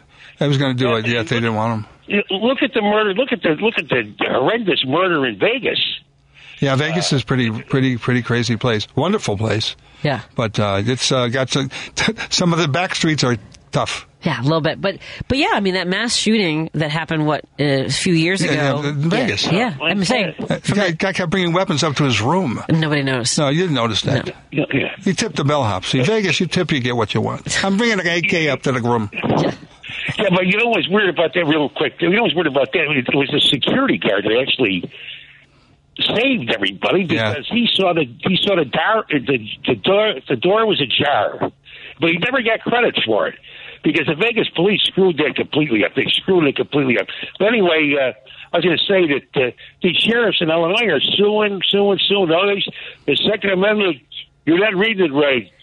Yeah. I think they're the ones that aren't reading it right. A- Anyway, Tim, I I never heard you before. You sound very funny, and thanks, Patti, for taking my call. Of You course. Thank you very much. Thank you. Thanks. Thank you. Thanks, Jim. Uh, Yeah, it's tough. You know, our friends were uh, in the, working with Carrot Top, and Rob Sherwood, and and uh, Cindy, Right. his wife Cindy Riley, and um, Cindy Nelson. So Cindy is my other friend. Call me. She's in show business too, but Cindy's the best. And they were in the the, the building next door. They were in the Really? Luxor. Oh, my so God. they were hiding in the dressing room when it happened. I believe right it. next door. That's so terrifying. Yeah, it's it's you know, and yeah, you know, it's, people have a right to have a gun, but long long guns are fine. As Barry Crimmins, the great political comic who wasn't with us anymore, he said, "You're going to have a parade for muskets because that's what that was about." Yeah. I'll lead the parade. Yeah, but I'll lead the parade because it takes a minute and a half to load it again. Exactly, and that's what Republicans are saying now is that oh no, the founding fathers would be very familiar with this kind of weapons. This is exactly what they were talking about. Yeah, they also are very confused about the separation of church and state too. Yeah. because Adams was very religious and Jefferson wasn't, and so they made a deal: no churches involved with politics, no politics involved with churches. Yeah. sounds good to me. I, it does sound good to me too. Yeah. yeah. And then uh, I don't know if you're familiar with uh, anything that uh, do you, you know who Kevin Sorbo is? Yes, I do. He's a horrifying human being. Oh, God, I'm. It makes me so regret. What I, I really I liked Xena, the warrior princess. Oh, sure. So the Hercules universe, I, I watched it secondarily, but so he he tweeted, if you don't know what a, if you think that AR stands for assault rifle, you can't get into this conversation about guns. Okay, first of all, shut up. Secondly, fine. away. Now I got not fine, fine. I know what an armalite is. Is that is that better now? Do we have to have this conversation? Is, what It's a radio frequency, AM. It's AM and FM. They're two different dials, Kevin. Who cares? If I don't use, you didn't use, you didn't say it the right way, so you can't have an opinion on this. Ah, bite me. Yeah, these Sorry. uh, it's um yeah, like I said, the people that have that I know that have guns up, they are very careful with them. Yeah. and they take real classes. And I'm taking an online concealment carry, and I'm a tough. No, you're not a tough guy. Yeah. You're not a tough guy. Did you see this alderman? Did you see the alderman that he's a the instructor for firearms shot himself? Yes, and I did. Yes, I and then did. his daughter. In the, Well, you know, he had two. He had two rounds. it, wasn't, it wasn't even the same day. Oh my god! Wow. Yeah. Uh, we have to laugh because we cry otherwise. I, well, that's that's why I'm in comedy. Believe me. Uh, Brian from Joliet. Hey, Brian, you're on the air with me and Tim Walkoe, who's going to be at the Raue Center this Friday night in Crystal Lake. What's on your mind, Brian? Well, I hope you're both doing well. And I just wanted to say that somebody said to me today that that Speaker of the House, McCarthy, uh, is not fit to feed the hogs. I stuck up for him. I said, yes, he is. Oh. yeah, that's what he's fit for. That's very good. Just buckets of slop. That's Very he's- good. Yeah. What a what, I, what a worm. Thanks a lot, Brian. That's a spineless individual. Did you watch the whole thing? I did watch the I whole did. thing. I did. I did, I watched most of it. I actually did make popcorn just because I, I wanted to feel like I was part of the experience, and then I got tired of popcorn because it was five days in. Whatever it was, So 15 votes. I wanted a fight to break out so badly. Did you? Well, I saw it. Have you heard about uh, Marjorie and uh, Lauren getting? Yeah, they're oh for goodness sake! What horrible! Oh, what horrible people, man! They're just so they're ugly. just so horrible. Like Laura, what I can tell you. Don't, Yeah. get, don't get me started, as they used to say. Did you stay up um, until one in the morning to I watch did. the final? Yeah. I did. I kept switching between games and other things. But do you know that 80% of the people in America live on the east east of the Mississippi and only 20% in the west? I did not realize that. Yeah. Okay. Some of the problems start there.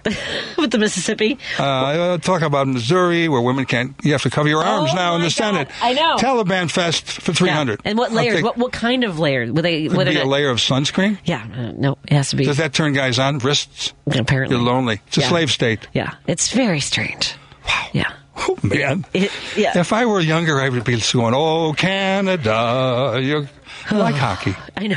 And We the Blackhawks won the other night. I didn't. Yeah, but they're not. They're not. They're well. It's, I play for them now, and I have a broken foot. but Well, by the way, speaking of sports, thank you very much for my new baseball hat. My, uh, my we match our Hecho, Hecho Mexico. yeah, I love it when I wear the, the cap. I guys come up to see, and they start talking. I go, "See, poquito Yeah, hey, and uh, tortilla." I'm not that great with Spanish. But do they love it that I recognize that the Mexican Baseball League is fantastic. Yeah. Well, I mean, you know, one of the great uh, one of the great imports uh, or exports from Mexico was uh, Fernando Valenzuela. Yes. Uh, although Tommy Lasorda destroyed his arm, but that's neither here nor there. Oh. He overpitched him, but that's at least that's what my dad said. Tommy was an enigma.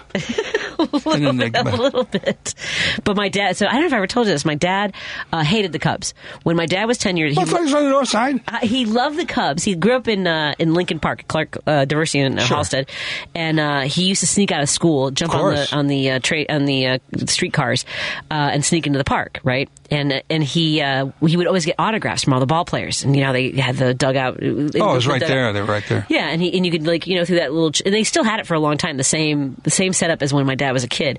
And uh, one year he was about ten years old and he asked a ball player, uh, an Italian ball player, if he could uh, get an autograph, and the ball player told him to go f himself. And my dad didn't had, didn't know what that meant. Apparently, at least that's what he said. I find it hard to believe, but anyway, he went home and asked his mom Yeah. what that meant, and she hit him with a broom. And he hated that ball player and the Cubs blame him. for the rest of his Well, until that's right. until the last summer of his life. The last summer of his life, he was sitting in front of the TV. Two things happened that summer, uh, that year. He uh, he started watching the Cubs again. He goes, I mean, I never, I'll never forget. You know, I'm sure you- my dad would always wear like his boxers and like the sleeveless. You know, we call them wife beaters, but uh, he or something else. But he he was sitting in front of the TV. He goes, Hey, Pat. I don't know. The Cubs are looking good this season, and I was like, "Oh man, the end is near." And he voted for Gore that year, and I was like, "Oh, Wow. this is rough." Wow. But uh, it was Oh, Kevin. it was so wonderful to go to Wrigley Field because no one went there. oh, yeah. you yeah. could go in the Oh afternoon. my I'd god, the seventies and eighties, yeah. Like, You know, they. I have a story that I could not possibly tell on the air. a similar story to what happened to your Yeah. to your father. We sat. My mother flirted with the uh, guys, and we were behind the dugout in third base. And there was a famous pitcher on the Cubs named Sad, Sad Sam Jones who threw a no hitter while walking three in the ninth and striking out three. I Okay. thought I ran home from school, saw the end of it. That's awesome. And uh, he used the word that all Yeah. day about the umpires. I went home and said, Dad, what's a Really? er?" Oh. He goes, Where were you today? Cub wow. game. Cub game. wow. That's crazy. Some, he's not the only one. Your dad. yeah. No, my, my it was Cavarretta. It was uh, Phil Cavarretta. My dad. Oh, Phil Cavarretta was from Chicago. Yeah, he, went to Lane. He hated him. Wow. He said he spent the next year uh, in the bleachers yelling at him, calling him all kinds of names. Uh, he, he he felt he felt that he helped lower his batting average that year. I'm sure he did. Yeah. to 303. We could we could use Phil Cavarretta right now. I'll tell you. Like, we use any Cavarretta. Yeah, my dad No. hated the Cubs for the rest of his life. one little thing like that. And I have another story I can't tell about Steve Garvey, who Oh. someone came down and said something so rude to him about his wife leaving him for Marvin Hamlisch. It was very ethnic. Mm-hmm. Oh dear. About piano players. Oh no. And I said, you just can't do that, man. I mean, I'll, I'm a nutcase, but don't swear at the ball game. And by the way, Ricketts, what is the gambling thing all Yeah. about? What is the gambling thing all I about? I can't Sports gambling. I'm an addict. I have all kinds of addictions. Believe me, I've been in treatment many times. And gambling is the worst habit you can have. More people kill themselves that are gamblers than any other addiction because they don't wake up high. Right. They right. woke up and they, I'm feeling good and my kid's not going to college. Yeah. You My- don't go to the ball game to go bet. That's what people got arrested for in the bleachers. it's crazy. It's I did. I did not know they had brought uh, they had brought gambling there. No, they're going to have a sports. Get this. They won Cincinnati, and guess who bought the first ticket? Pete Rose. Of course. There's no irony in that. that guy. That's another guy. Well, my Oh. my dad took me. So my dad took me when I was uh, when Fernando was pitching. Uh, my dad uh, grabbed my my mom had a big black and gold sombrero. Cool. And uh, and we sat on the Dodgers uh, uh, side, you know, on the First uh, base first base line, yeah. And uh, and every time Fernando would walk out to the mound, my dad would stand up and put his sombrero on. It was Oh, so cool. funny. And uh, I actually have uh, an autographed baseball from Fernando Valenzuela. From, What a great picture. Yeah. I he was was- living in L.A. at that time. Oh, Oh, he really? was great. Yeah, and listen to Oh. Vince Scully call a Fernando Valenzuela game. Oh, gosh. was marvelous. it's poetry in motion. I believe it. I believe it. We're hanging out with Tim Walkoe. Let's take our last break here. We'll come back and wrap up. Uh, he'll be at the Lu- at Lucy's Cafe, which is in the Raue Center this Friday night at eight thirty. And uh, let's catch up on other shows you have coming up. Uh, no. No, okay, we won't. Uh, yeah, so I have a few some. things coming just- up. I don't know where they are. I are. just canceled a bunch, but that's neither here nor there. We'll More in a moment. no, we won't talk about that. More in a moment on WCPT eight twenty Heartland Signal. This is WCPT 820. where facts matter. Hi, this is Kirk Bangstad from the Minocqua Brewing Company, and I sell progressive beer like AOC IPA and Bernie Brew, a lovingly irascible democratic socialist lager. A percentage of the proceeds of every beer I sell goes to helping keep Wisconsin blue and driving the Trump cult out of our state. Enjoy a great craft beer and help your dysfunctional neighbor to the north get its democracy back. Now available at Armanetti Wine and Spirits in Woodstock, Illinois, and Famous Liquors in Lombard, as well as in Chicago at ANS Wine and Spirits back of the Yards and Grand and Western Liquors Ukrainian Village. Please drink responsibly. We are winding things down with comedian Tim Walkoe in studio with me, and uh, George from the South Side has a uh, Cubs story. By the way, Oh, boy. Oh, boy. Hold on a second. Let's see. Hey, George, what's on your mind, my friend? Well, thanks for taking my call, and I've enjoyed listening to a couple of comedians bounce stuff off each other. You guys are great. Thank Thank you. you. Um, needless to say, as a Southsider, I'm a White Sox fan. You have to be. several generations through my DNA, but I don't hate the Cubs. Got lots of Northside friends, and I go to, to games at Wrigley, and I enjoy them. But two experiences. Um, in my past, I worked as a limo driver in the city, and I had a VIP pickup after a Cubs game, so I was allowed to park by the players' parking lot.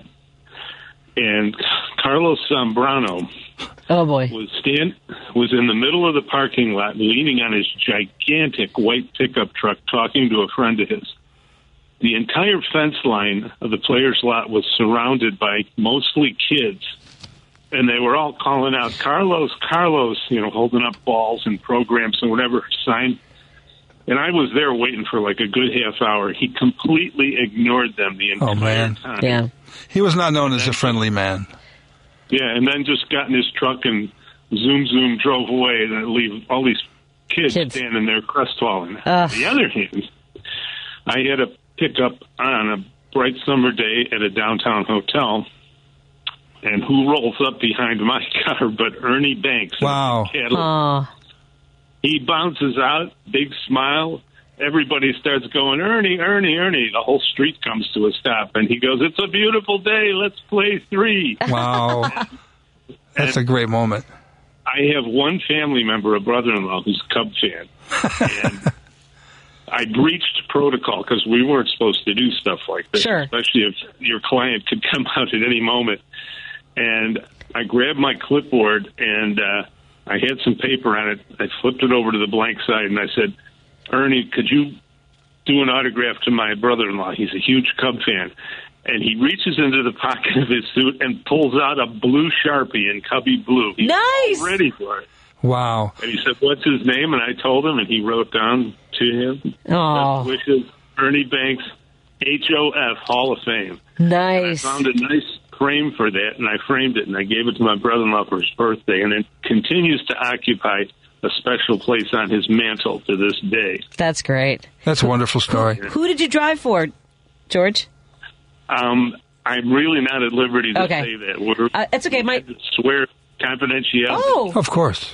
my uh, my dad was uh, my dad drove for uh, AMS. I used to be a uh, I used to take a reservationist for uh, AMS limousine too. No kidding. Yeah, yeah. My dad drove for AMS for a long time, but uh, yeah, over there, over by there in Northbrook, I used to. Over there by Northbrook. Over by, I had uh, the, when there, there was a uh, basketball uh, All Star game was coming into town, and uh, I was taking a reservation, and, and it was so funny because the guy was really nice, but I had Bob Cozy, Cozy, Cozy, Bob Cousy. Bob Cousy. See, I didn't even know. He's also Everyone- a, he holds beer cups now. Everyone was all excited. But I will say, my dad had would have celebrities once in a while. I have a, a Goose Gossage uh, autograph from my dad driving. That's what my he was a Steve. relief Uh, a Steve. Um, I mean, um, the story I told you before. Oh. Steve Garvey involves Goose Gossage. oh, really? Well, he was on deck, No! waiting to bat. and this guy Oh, screamed something horrible. He screamed something horrible about Steve and his wife. uh-huh. And uh, I, I did a show with Steve Garvey later, and I mentioned it to him. He goes, "Tim, and comics could learn this too. You have to have small ears when you're out there." Yeah. I'm on right. deck. This guy's throwing 100 miles an hour. I'm thinking of living through the next at bat. Yeah. I don't hear a word you say. Yeah. I thought it was so cool. He goes, tell him to have small ears. It's like when you have a heckler in the front. You can't deal with it. No. Because the audience thinks you're the bad guy. Yeah, I learned from you know what I learned. I learned it from you. You're the one I think that taught me this. Uh, hey, George, thanks so much. We've Thanks, George. I'm sorry we you ignore you there. quick Story? Sure. uh, sure. Yeah, I'll make it quick. Uh, this was like 15, 20 years ago, about this time of year, except it was really ice cold out. and I'm driving a New York businessman out to O'Hare in bumper to bumper traffic in the dark, and it's cold and lousy. But he was a big Yankee fan, and I'm a big Sox fan, so we're having a great conversation on the way out to the airport. And when we get to the bend around Bryn Mawr, I see this blue Oldsmobile Tornado easing alongside of me, and I thought the profile of the driver looked familiar. And when I could see the license plate, it said Sox eight, or was it Sox nine? I can't remember his uniform number. It was Minnie Minoso. Oh yeah. Oh hey, he I saw great, him on the other drive was once. awesome. He was waving to everybody. Yeah, he's the best. I, I said to my pa- I said to my passenger, "Do you know who that is? That's Minnie Minoso." And he shot across the seat, rolled down the window, and started waving at him. And I rolled down my window. Minnie rolls down his window. We're creeping along with Kennedy, talking baseball with Minnie Minoso. That's, awesome. I, have got to end the show right now because I got to turn the station over. Thanks, Great story. George. Thanks so much. Take care. Have a great night. Thanks, everybody. Bye, Lady B. Mike Cruise up next with Devil's Advocate. Bye, everyone.